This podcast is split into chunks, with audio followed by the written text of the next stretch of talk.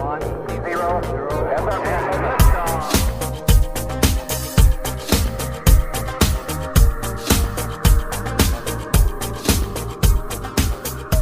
everyone, welcome to another episode of Filter. On this show, we recognize that the world can be a confusing place to live in. So, what I seek to do on this show is to equip you to live with biblical clarity in our confusing world so that you can face the chaos of life with wisdom, integrity, and courage. Masculinity is a hot topic today in our swirling debates around gender and sexuality.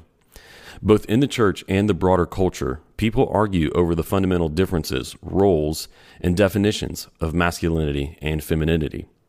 My guest on today's show has an approach to considering the nature of masculinity which doesn't rely on cultural stereotypes, but instead looks at the motivating heart of a man.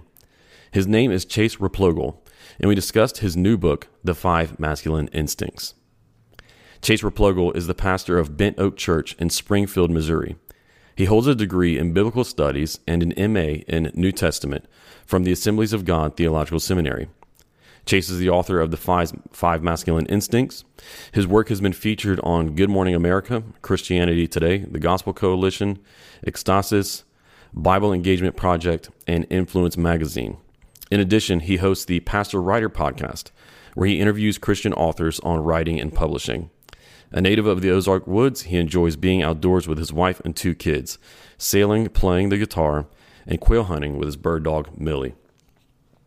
Before we get into this episode, let me encourage you to subscribe to our email list so that you can, get all future content sent directly into your inbox. Just visit the link in the show notes and you can get signed up on my website. Also, be sure that you are subscribed to Filter wherever you get your podcasts so that all future episodes are will show up right on your homepage. If you're helped by this content, we'd really appreciate it if you left us a rating and review and shared the show with your friends. Leave Filter a five star rating on Spotify and write a review on Apple Podcasts. It will only take a minute of your time, but when you take these simple steps, it greatly helps us to get the message of biblical clarity out to more people. Well, without any further delay, let's jump into my conversation with Chase Replogle. Chase, welcome to the podcast.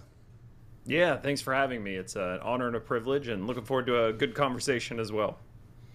Yeah, well, glad that you're here. Uh, I've been uh, looking at your book for a while, and uh, and just got a copy from you that I've been reading, and uh, I've been following your podcast for a while, called uh, Pastor Writer, and so it's an honor to have you on. Uh, glad to be able to talk to you. Tell us a little bit about yourself, with how you got started doing the podcast, which is on being a pastor and writer, and then now with your first published book. just tell us the story behind that. Yeah, well, thanks. Well, first and foremost, I'm a pastor. So I uh, pastor a small congregation in Springfield, Missouri. I live in the Ozarks, if you're familiar with that area. And uh, I've books have always been really important to me through college and, and on into pastoring. So much of what I do as a pastor relates back in some way to the books that have shaped me or the books that are informing my preaching. And I think those people who really love to read, you always sort of wonder, well, could I do that too? What would, what would it look mm. like if I at least tried? And so several years back, I started working on some more of my writing. So a lot of that was articles and blogs, and the podcast came along for a couple of reasons. Those early episodes were a lot about writing. I was just trying to talk to writers and learn about writing, and then has evolved through 200 episodes to conversations on books with authors. So most of what I do today is just interview Christian authors about books that I find interesting and conversations around them. And then this past March was uh, honored to be able to put out my first book, The Five Masculine Instincts, which is the culmination. Uh, if you're a listener to the podcast, you know several years worth of work and the difficult process of getting a book published that's gone into it. But it's uh, it's been such a joy and such an honor to have that book finally out there, and for people like you to give it the time to read it. I, I take all of that very seriously and appreciate it a lot. Yeah, yeah, I know from my own research that that's a really hard journey, and um, uh, a lot of people you know really get intimidated so they don't even start. And then a lot of people just quit without persevering all the way through. And so congratulations to you. Uh, it, it's certainly a, a, great accomplishment. What do you think you learned through the process? Like how, how did chase change? Mm, that's a good question. Um, use the word perseverance, and I think that's the right one. So much of writing, but actually, one of the things I'm always interested in exploring with the podcast is where those where those lines of my vocation as a writer and pastor, where they intersect and they actually help each other.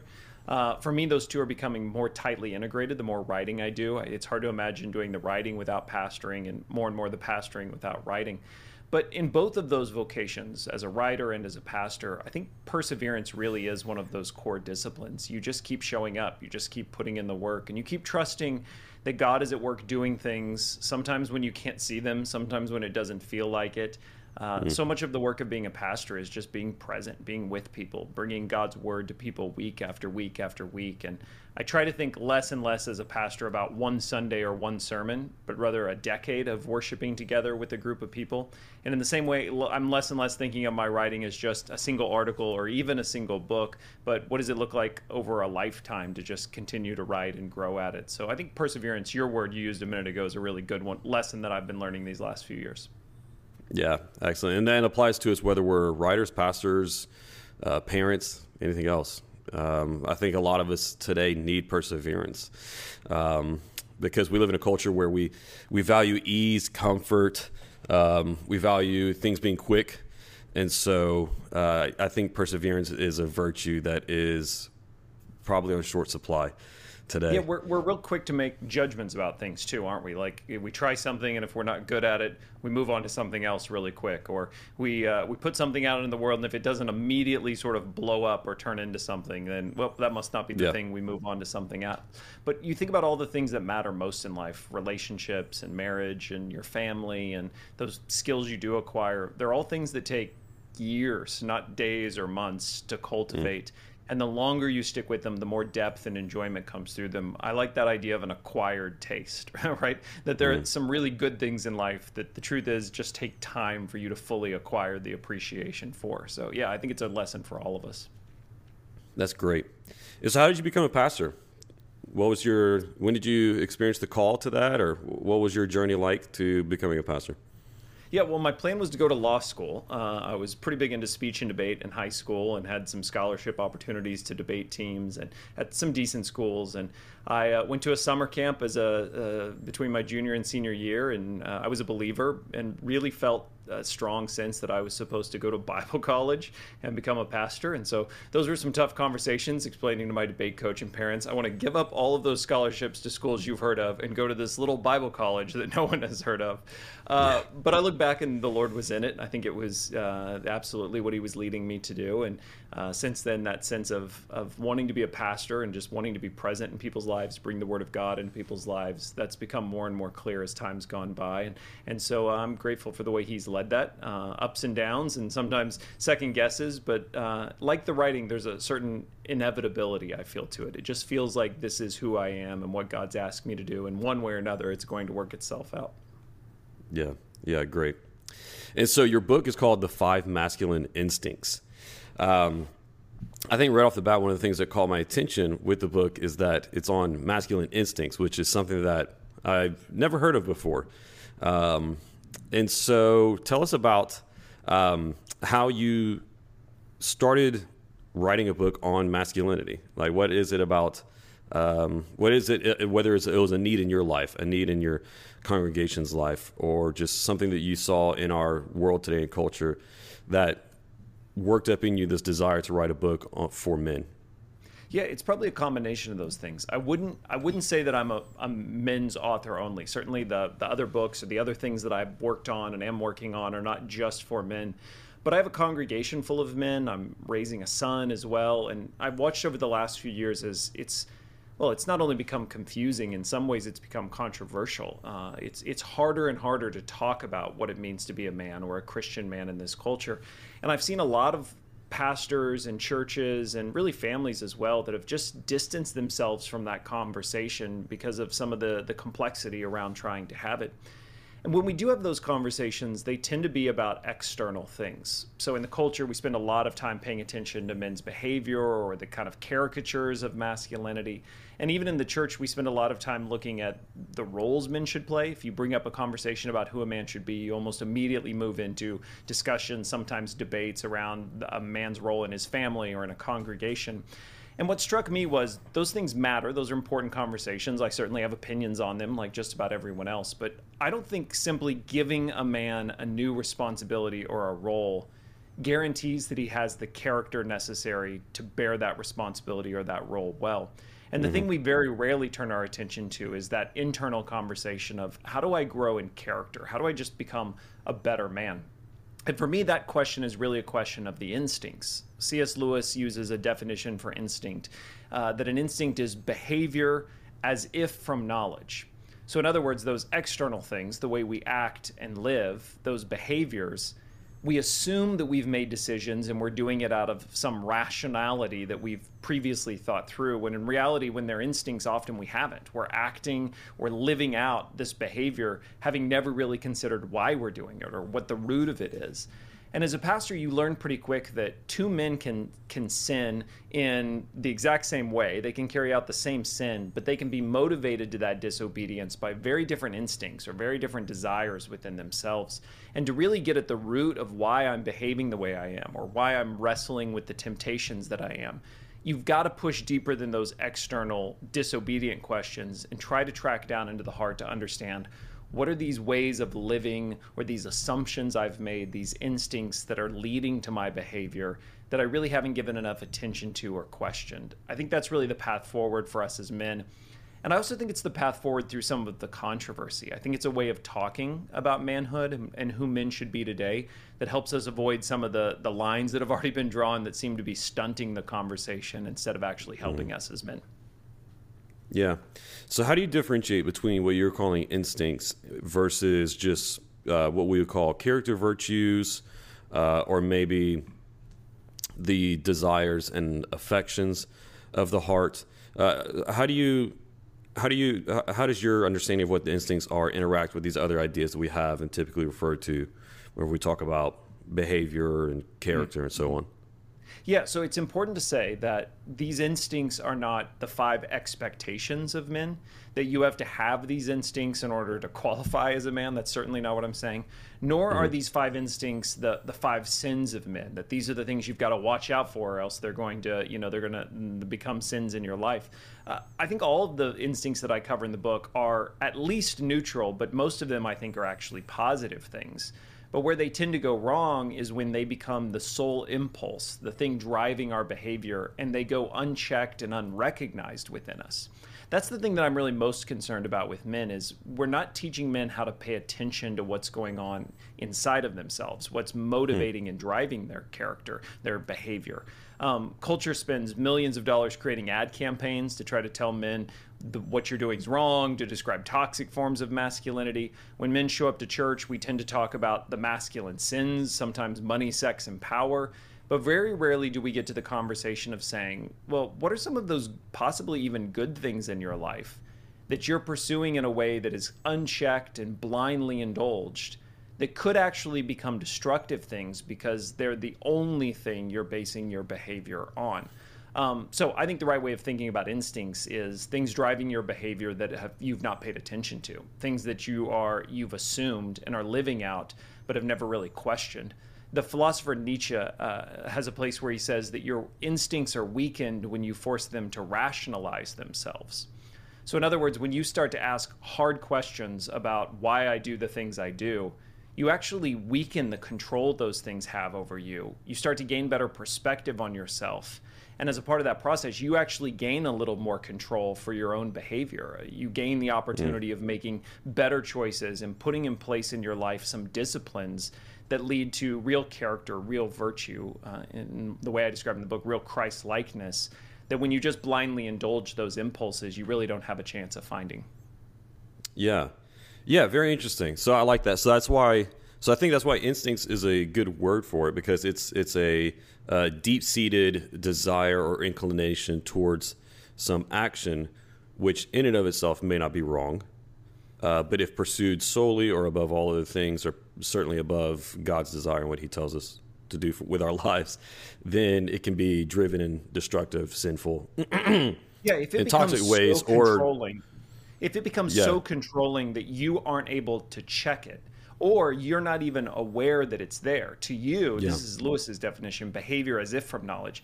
To you, that that instinct feels like truth and common sense that this is just the way the world works and so you lose the possibility of entertaining other ways of acting or other ways of considering so you really become enslaved to this instinct instead of recognizing that that instinct could be matured and be checked and then used towards something good Instead, you become ruled by it and you live instinctively. Um, there's a place in the book of Jude where it talks about this instinct as if, uh, like an animal, where we have this impulse, this desire to act without ever considering, and so we become more animal than man. And that's my risk for men that we just, at worst case, assume that these instincts are masculinity, that to be a man is to indulge those instincts without question. And so we sort of lock ourselves into this stunted version of ourselves where growth really becomes less and less possible. Yeah. And so the five instincts that you write about are uh, let me see sarcasm, adventure, ambition, reputation, and apathy.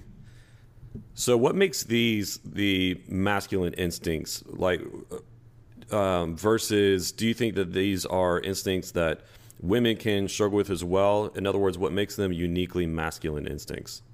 Sure. So I do think, obviously, these are, I don't think there's such a hard line between instincts men and women experience. Um, I think there, generally speaking, are things that resonate with men as I talk about them that may not resonate in the same way with all women.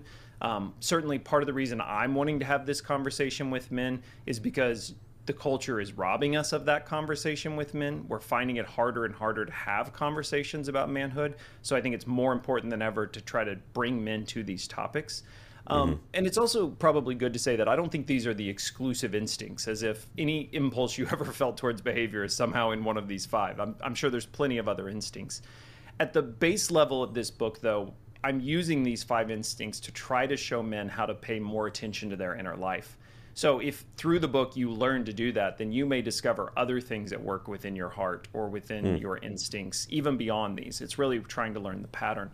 Uh, Those specific five instincts sarcasm, and ambi- uh, adventure, ambition, reputation, and apathy come from one of Shakespeare's famous monologues. There's a play, uh, As You Like It, and in the play there's a monologue. The opening words will be familiar.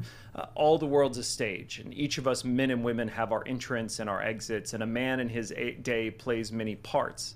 And Shakespeare goes on to describe these seven stages of a man's life. Uh, the first of those is birth, the last of them is death. And then in between, you get these five stages that depict a man from really what would be childhood, school age, to what we might consider retirement.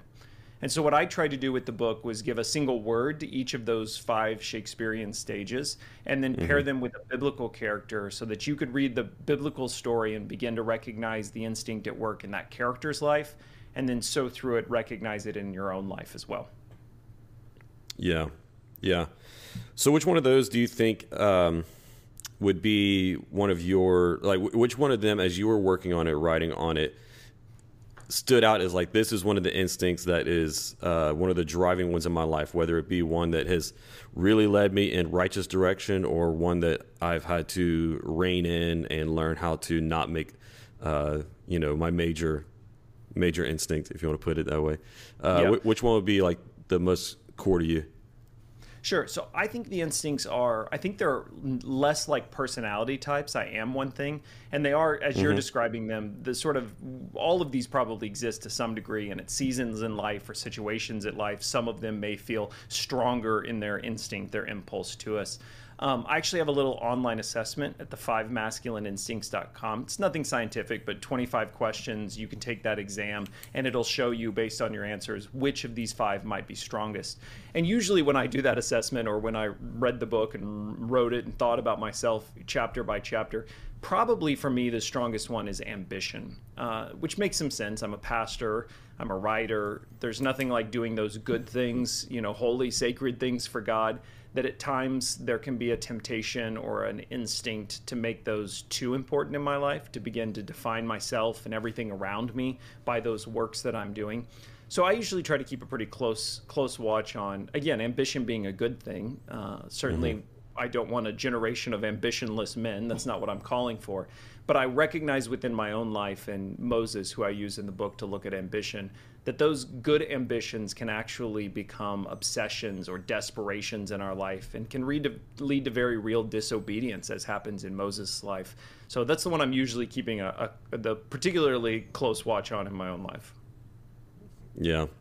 And so, other than taking the online assessment, what are the ways that you teach for men to be able to start to recognize the different instincts at play in their own life um, and how to start to uh, evaluate them and uh, not be ruled by them, channel them into righteous behavior?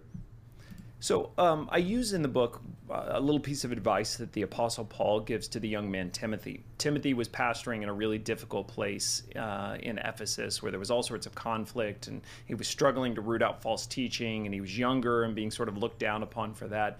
And Paul told Timothy that he would make progress by learning to keep a close watch on his life and on the teaching, the doctrine, which is shorthand for the gospel. And Paul went on to say that by this you would save both yourself and your hearers, which I think is language about responsibility. You'll bear responsibility well in the tasks you've been given if you learn to pay close attention to your life and close attention to what you have in Christ through the gospel. So in each of the, the five instincts, that's really the thing I'm trying to help men do. How how do I use this biblical story of a man begin to recognize and ask questions about is this instinct at work within my own life, paying close attention to my life, and then also recognize the way that that instinct gets checked, and through God's grace, that biblical character often overcomes that instinct, and that likewise, through what I have in Christ, I too can overcome that instinct. And one of the reasons I think the biblical characters as a way into the instincts is so important is good stories allow us to learn lessons as if we had lived them without having to have lived them. Um, mm. Certainly, if you've read through the scriptures, you know there's some of these stories that just become really important to us. There's characters we begin to identify with. There's senses we have of myself in the in this story, like this character. And so, my hope is that as you're reading about these five men in the Bible and their struggle with these five instincts, you'll begin to recognize some of your own life, some of your own tendencies in their story. And so, by it, you can learn uh, as if firsthand, but really secondhand from the way that they struggle with those instincts as well. Yeah. So whenever we start to recognize the different instincts and how they are at play in our own lives, what is what is like the practical outworking of this? You know, so because I I, I think there'd be a lot of men who are listening and saying this is great, uh, and I need something like this. They recognize the need for it, but then once they start to recognize the, the instincts, you know, I, I think men are usually interested in well, like what is the yeah, what, what is the the real implications? What do I do with it, right? And so, how do you help men to figure out the connection from seeing the instinct in their heart to how it plays out in their life? Because I know, like you said in the beginning of the book, in the beginning of the conversation, how you don't want to just focus on behavior, right? Because that, that'd be surface level, and that's where a lot of very superficial debates happen. But at a certain point in this conversation, we go from the deep up to the surface, right? And so, how do you make that connection, and how do we we know that the instincts are leading to the right behaviors and so on. Yeah, well, I really like the way you framed that too, because these two things are connected, right? What's happening internal is leading to behavior. I mean, that's part of what we've already been describing. Instincts are behavior as if from knowledge. So these instincts are already driving your behavior. So it's not a matter of ignoring behavior. But I think what most men need is when they begin to recognize some of these instincts at work within themselves. Again, it's not as simple as to say, oh, I'm struggling with ambition, therefore I should give up ambition. That's what makes this conversation so challenging and what makes the work actually challenging as well. We have to do something more complicated than that, which is we have to make sure that those instincts, ambition and reputation and adventure, not that we, we ignore them, but that we put them in their proper place. And I think the way that you do that is you do need some intentional action, you need some behavior, but you need certain behaviors that will check those instincts and ensure that we're not allowing them to become something more than they should be. For a long time, the Christian tradition has taught these various spiritual disciplines. And those disciplines really aren't about the acts themselves. It's not as if, look, I fasted and I prayed, therefore I've earned points for doing it, right? The actions are really about trying to cultivate and change who I am as a person through these disciplines that I put into my life. In the same way that if I go work out and lift weights, the real goal is not just that I would be able to lift the weights, it's that I would become stronger. I would be changed and transformed by that discipline. So, for each of these instincts in the book, I offer a kind of intentional practice that I think is a tool that you could implement in your life for checking those instincts. So, to kind of run through each of them real quick, and then we could jump into wherever you want or other topics. But for um, for the instinct of sarcasm, I recommend humility and meekness and an intentional practice of it. For adventure, I recommend a practice of discernment. What does it look like to become more discerning? For ambition, as we've been talking about a little already, an intentional practice of Sabbath and how Sabbath can be an important check on ambition. For reputation, the practice of confession, which I don't just mean I go to a person and confess a sin, but a real lifestyle of confession, even before God, of, of uh, owning all of what is taking place in my life and confessing all of it. David, I think, is a model. And then with apathy, Abraham, an intentional practice of sacrifice, that there should be things in your life that you're w- intentionally and willingly sacrificing to keep your faith engaged so that apathy doesn't become too strong. So, yeah, I think the way you asked the question was really wise and insightful. There does at some point, as we jump into this deep dive, paying close attention to my life, there does have to become then that second work of now, what do I have in Christ that I can use as a discipline to check those instincts and through those two works begin to make progress to become a better man mm-hmm. so what is the why i'm interested in, in some of the uh, in, in, some of the reasoning behind choosing the practices that go with the the instincts. So like particularly apathy and the practice being sacrifice. Why sacrifice for apathy? What's the connection? So all of the actions come out of the biblical stories as well. So that's uh, I don't see myself as some sort of a physician who's saying, "Well, here I I've made the diagnosis, I know the cure for it." Uh, those those actions that I'm seeing are the very actions that God is leading these men into as a way of helping them recognize and check those instincts. Yeah, okay. So to do it quickly, and I use Abraham to talk about apathy. And Abraham has this tendency in his life when things get very complicated, he tends to struggle to engage the complexity. It's surprising because he's really a man of faith. I mean, he's the father of faith as we describe him. But yet, take examples like when um, his wife Sarah comes and says, Since she was barren, let's produce that heir we've been waiting for from Hagar, my servant. Well, Abraham mm-hmm. passively goes along. And then when Hagar gives birth to Ishmael, and there's now conflict between his wife Sarah and the servant Hagar, Sarah comes to him and says, Look at all this complexity, these conflict in our home. And Abraham says to her, Well, you deal with it. He just passively disengages. She begins mistreating Hagar, and Hagar flees into the wilderness. I mean, the whole family just falls apart because really of his inability to step into that complexity there's a kind of false ending that happens in Abraham's story where Abraham finally settles in Beersheba. He plants a tamarisk tree there. It's kind of an image of retirement, plant putting down roots. He signs peace treaties with his neighbors. He's wealthy. Finally, Isaac, that promised son, was born. And you expect the, to turn the page from the end of Genesis chapter 21 and take up Isaac's story. But instead, you turn the page and you read, But God tested Abraham, and he asks Abraham to sacrifice his son. Now, I think the most dangerous moment in Abraham's life was not the moment in which he was following God, in which he was uh, coming into conflict with kings or going setting out through deserts and famines. I think the most dangerous moment in his life was when he had everything he had waited for, when his faith was no longer something that moved him forward. He certainly still believed in God and had faith in God, but there was no active living reason for his faith. Mm, and that yeah. retirement settling down really runs the risk of his faith fizzling out. And I think God tests him and calls him to sacrifice for a lot of reasons. But partly, I think he does it to wake his faith back up and ensure that Abraham, even when he has everything he's been waiting for, is still living by faith and still that father of faith. So, for men who are struggling with apathy, uh, what is the intentional practice? Well, I try to do the very thing God was doing in Abraham's life are there tests or are there things God is asking you to sacrifice? Perhaps just the simplicity of your hobbies or your own time, your schedule, that in reality you need to be willing to give up to keep your faith active and alive when you find yourself giving into that apathy, that tendency towards the instinct to disengage. Yeah. Yeah. Wow. Yeah. And I, so I think there's so many like tangential uh, issues connected to apathy, whenever you describe it that way. One of them that I'm thinking of is the issue of control and how I think a lot of us can be tempted to have full, tight grip control over our lives um, so that we can then like be apathetic, right? So we can, uh, like, so once Abraham got into that situation where he was very comfortable, everything was under his control, he didn't need God.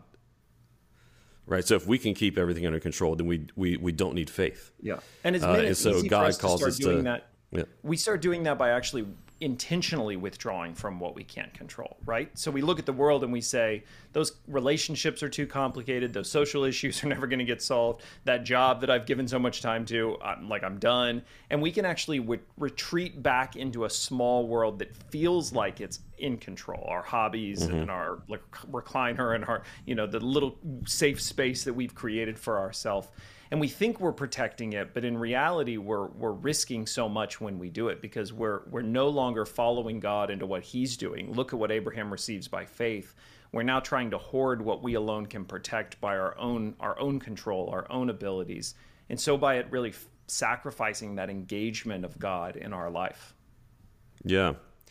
Yeah, we can be withdrawn from so many things that God's calling us to because we we perceive that we are not going to be on be in control of the calling, in control of the situation, the outcome of it, and so we just don't step into it, and we're apathetic.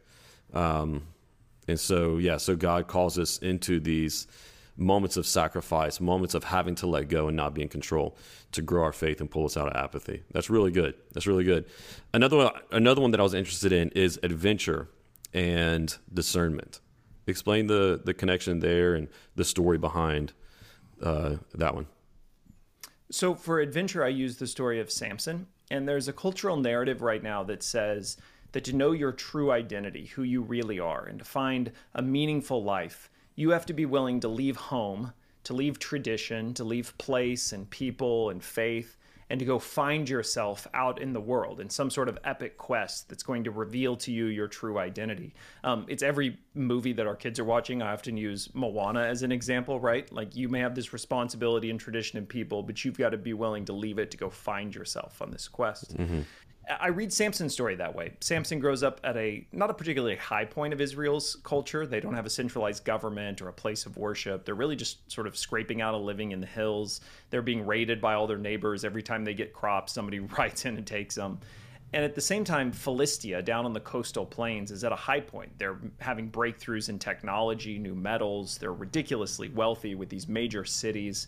And so it's not surprising that a young man, Samson, who, by the way, also doesn't decide to take the Nazarite vow no cutting hair or touching corpse or drinking wine, that was given to him by his mother, who received it from an angel before his birth. So Samson's growing up in kind of a backwards place with kind of an odd family tradition. Hmm. Well, it's not surprising that he would find himself looking down on Philistia and being increasingly obsessed with everything Philistine, constantly going down to Philistia. And story after story, you get these little adventure cycles where he quests down to this place, finds himself in danger and risk. The spirit comes over him, this miraculous strength that delivers him. And you would think that after all of those accumulating experiences of adventure, that Samson would become more enlightened, that he would discover more his purpose and his identity and his uniqueness. But instead, he becomes less discerning. He becomes more dull. He usually takes those experiences and either gambles them away in sort of drunken parties or boasts about them in songs and puns about himself. And in the end, everything betrays him. It's not just Delilah, but it's this whole epic adventure quest of going down to Philistia that fails to deliver on those things. He doesn't become a better version of himself. He becomes less and less himself, eventually chained to a wall and his eyes gouged out and his head shaved and his strength gone. He loses himself in the process. So I use mm-hmm. that chapter to try to say to men again, there's nothing wrong with doing something adventurous. Go hike a mountain, go on that kayaking trip. I like to sail. Go go do it. There's nothing wrong.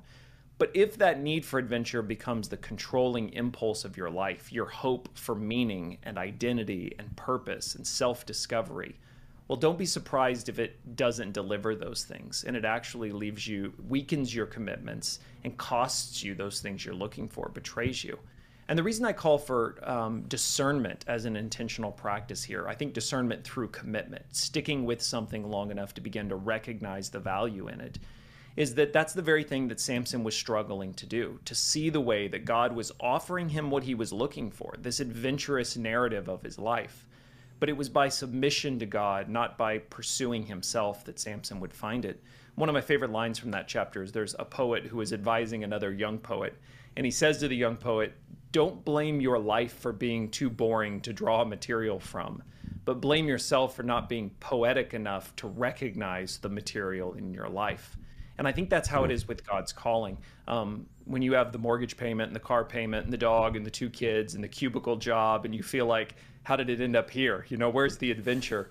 It's not that your life lacks adventure, it's that you haven't cultivated enough discernment to recognize what God is doing in those places and the way, by His grace and His faithfulness, it is leading to something meaningful. You, just in the middle of it, can't quite see it yet. Yeah, I almost see adventure and apathy as being uh, like on opposite poles of a similar instinct. One being uh, a an inclination to withdraw, and the other being an inclination to overdo, Yeah. right, or or, or or or go. And so, therefore, you know, being willing to give up control, go into step into things that might involve risk, discomfort. Uh, the the adventurer has no problem with that, but the adventurer needs the discernment to know when to, you know, uh, not step into them or step into ju- or just into the right adventures and and so on. So that, that's really good. Uh, that's great. I really appreciate that. You know, one thing that I keep going back to in my mind is um, is how do these instincts interact with maybe or or or, or I'm having a hard time even articulating it.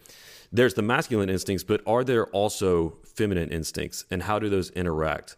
You know, and, and where's the overlap? And uh, or or did God design men with certain instincts and women with certain instincts? You know, what what is the um, you know what what's underneath it all between the two expressions here um, i don't know what, what are your thoughts on the interaction between the masculine and feminine in this discussion Yeah, so I want to be careful to say that I don't think these five masculine instincts I cover are necessarily.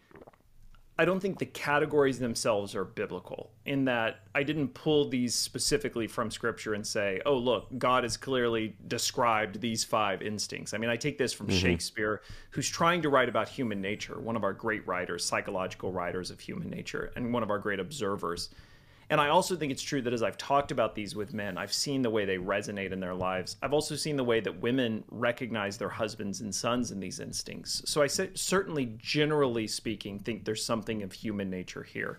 And I think you do see these instincts at work in the men of the Bible. So I don't think they're they're they're uh, antagonistic to the scriptural stories. I think there's some congruence there but I do think these are certainly instincts that women can experience. There's I, I'm raising a son and a daughter, and certainly there is huge overlap often.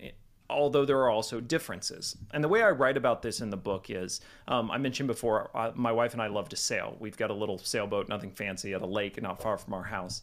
And I also like to read books on sailing. And one of the things I love reading about are these long ocean passages that sometimes even single handed uh, sailors will go on.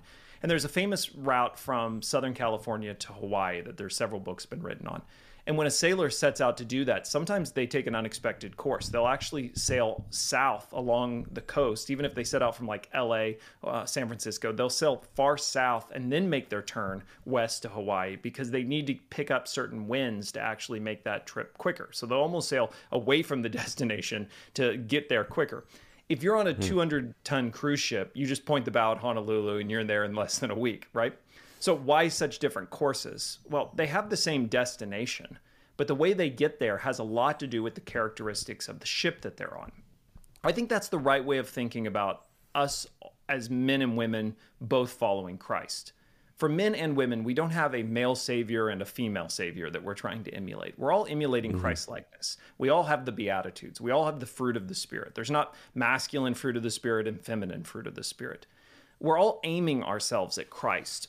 But to make that destination, we also have to take into account the ship that we're on. We have to take into account the body that we've been given, the gender, both male and female, both called good in Genesis, that have certain um, chemical differences and hormonal differences. We also are raised in cultures that have different cultural expectations of men and women. Uh, mm-hmm. So I think part of growing in Christ likeness is not abandoning the distinction of male and female but recognizing that I have to take responsibility for this gender that by God's sovereignty He's given me, and recognize that because of this gender, there are certain things or traits or experiences that I'm going to have to own and work towards Christ likeness that at times may require slightly different tactics than someone else. I think that's also true just between us as men. men not all men are the exact same. That's why it mm-hmm. comes back to that piece of advice. You've got to learn to pay close attention to your life because at the end of the day, it's you bearing responsibility for those things and then recognizing what you have in Christ in the pursuit of Him that leads you towards that destination of Christ likeness. So, to come back to your original question, I think there's big overlap. I've had women read the book, and I think it's helpful to all of them. I'm trying to have the conversation with men right now because I see so many that are disengaging, and I see how our culture has set the bar so low for men, and how men are often uh, the conversations about manhood are often neglected in culture and within the church. So I think it matters right now in a particular way for men that we have these conversations. Uh, but yeah. certainly, I think these instincts there's probably more than these five instincts, and certainly women could experience these as well. Yeah, yeah, uh, yeah, and I agree. I think it's really good that we identify these and uh, invite men into these conversations because so often, and this is something once again going back to something that you talk about in the book. Um, in, in, the culture, all that men are offered is either on the one side, uh, hey, come, come eat meat and shoot some guns, and that's going to make us manly men, you know. Uh, yeah. Or on the other hand, it's oh, you should just feel bad for being a man, right? Like you're disgusting, you're toxic, you know, you're toxic since you like meat and shooting guns. Like it's it's one or the other, um, and, and not really being invited into the these careful, nuanced, and especially biblical conversations. Uh, these conversations that are filled with God's wisdom, and so I, I, think it's really important that we that we do have those, and that we um, that we encourage men in these things. You know, I remember uh, last so we're recording this after Father's Day. It's not going to come out for a few weeks, but uh, I saw this meme, a couple of memes uh, on you know how on Mother's Day at church it's oh we love you and we're so grateful for you and you're amazing, and then on Father's Day it's you know you guys suck. you need to get better. You need to do better, and and like I I see that same strain in the church and in the culture of whenever it comes to men just beating them down and making almost making them feel bad for being men and making them feel bad for having these instincts. It's one of the things that I do love about your book and what you're doing is saying, no, they're not bad. Uh, we need to yeah, apply some godly wisdom to son. them. Raising a son yeah. and daughter, I, re- I, I really feel this pretty profoundly because you know, I turn on the television, whether it's a commercial or a show, I see the amount of affirmation that's given to my daughter for being a woman, which, by the way, I agree with and support. Like, I yeah. want her to be everything she can be. I want her to, to, whatever God calls her to, to feel capable of doing it. I'm trying to raise a daughter who's intelligent and quick and, and smart, and I want everything for her. But I don't, as a father of a son and a daughter, I don't see how those things are mutually exclusive or a zero sum game for my son. That somehow for mm-hmm. my daughter to be empowered, he my son has to be disempowered. My desire for yeah. both of them is growing in Christ likeness. That both would recognize that God making male and female and calling it good means that both of their genders are good, and it's a worthwhile responsibility to bear those genders towards Christ likeness. Um, yeah. So yeah, I think it's I think it's increasingly an important thing. I actually, on Father's Day, uh, the morning of, I, I, said, reminded my congregation, which sounds like such a strange thing to say, that it is good to be a man. By God's creation, it is a good thing, and you should be, you should be, bear that responsibility with joy. That it is good to become like Christ as a man and to be a man. Yeah, yeah, I agree. So I have a daughter and a son as well, and I see the same messages and concern about the the same issues. You know, I do love that there are so many stories and and, and things now that encourage my my daughter to be to be strong and to be wise and to uh, to be adventurous and, and all these different things. You know, I don't always necessarily like the direction that they're being pushed in. Like, now here's what you should do with all that that strength and independence and so on. Uh, but then on the other hand, my son, yeah, I agree. I remember um, whenever Frozen Two came out, we took my daughter to the movie to see it, and my my son was only I can't remember, just a few months old at that point. And uh, so me and my wife and our little girl went to go see Frozen Two because she loved the first one. And uh, I remember we were sitting there watching it, and the first one I thought was not a great movie, decent, had some okay parts. But we're sitting there watching the second one, which I was looking forward to for my daughter's sake, and uh, and we're watching it, and I mean, you know, I, I hated it, but I just remember sitting there thinking to myself about my my son, who was just a few months old at this point. I was like, I don't want him to see this movie. There's nothing in this movie for him because every single male character was just torn down. Even the male characters, which were which were pretty good, which were were decent in the first one, were torn down and seen to be as as either bad or useless. right, like yeah, either joke. either needed to be done away with or they needed to remove themselves so the the ladies could step up and save the day. So yeah, I, I- see those same things as well and concerns with raising children.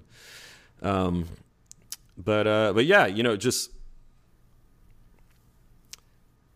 one of the things that I go back to is our our gender confusion today, and how I think our culture is trying to figure out is gender a hardware issue or a software issue, to put it um, in like in terms of how Douglas Murray has written about it.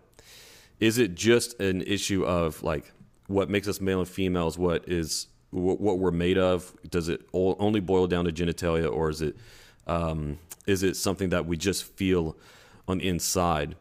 And whenever we respond from a more, uh, whether it be just a generally conservative viewpoint or from a biblical viewpoint, we often try to root it just in the hardware and say, no, your biology determines it, which I agree with, right? Like God creates us and we can see the evidence of his creation in our biology. But also do wonder too if uh, God also does um, create us with some software that makes us more masculine, more feminine, if that makes sense Yeah, you well, know, if, think if he does put into us some of these more masculine traits, instincts, and desires, and and, and a more masculine spirit. Yeah, I'm not convinced that all of it is culturally constructed. I think there are things that certainly our culture in the past, and I think for for reasons, um, it wasn't as if it was arbitrary. In my opinion, I think those roles that men and women often played uh, were sort of uh, for the best of both, in the way that they had negotiated those in culture.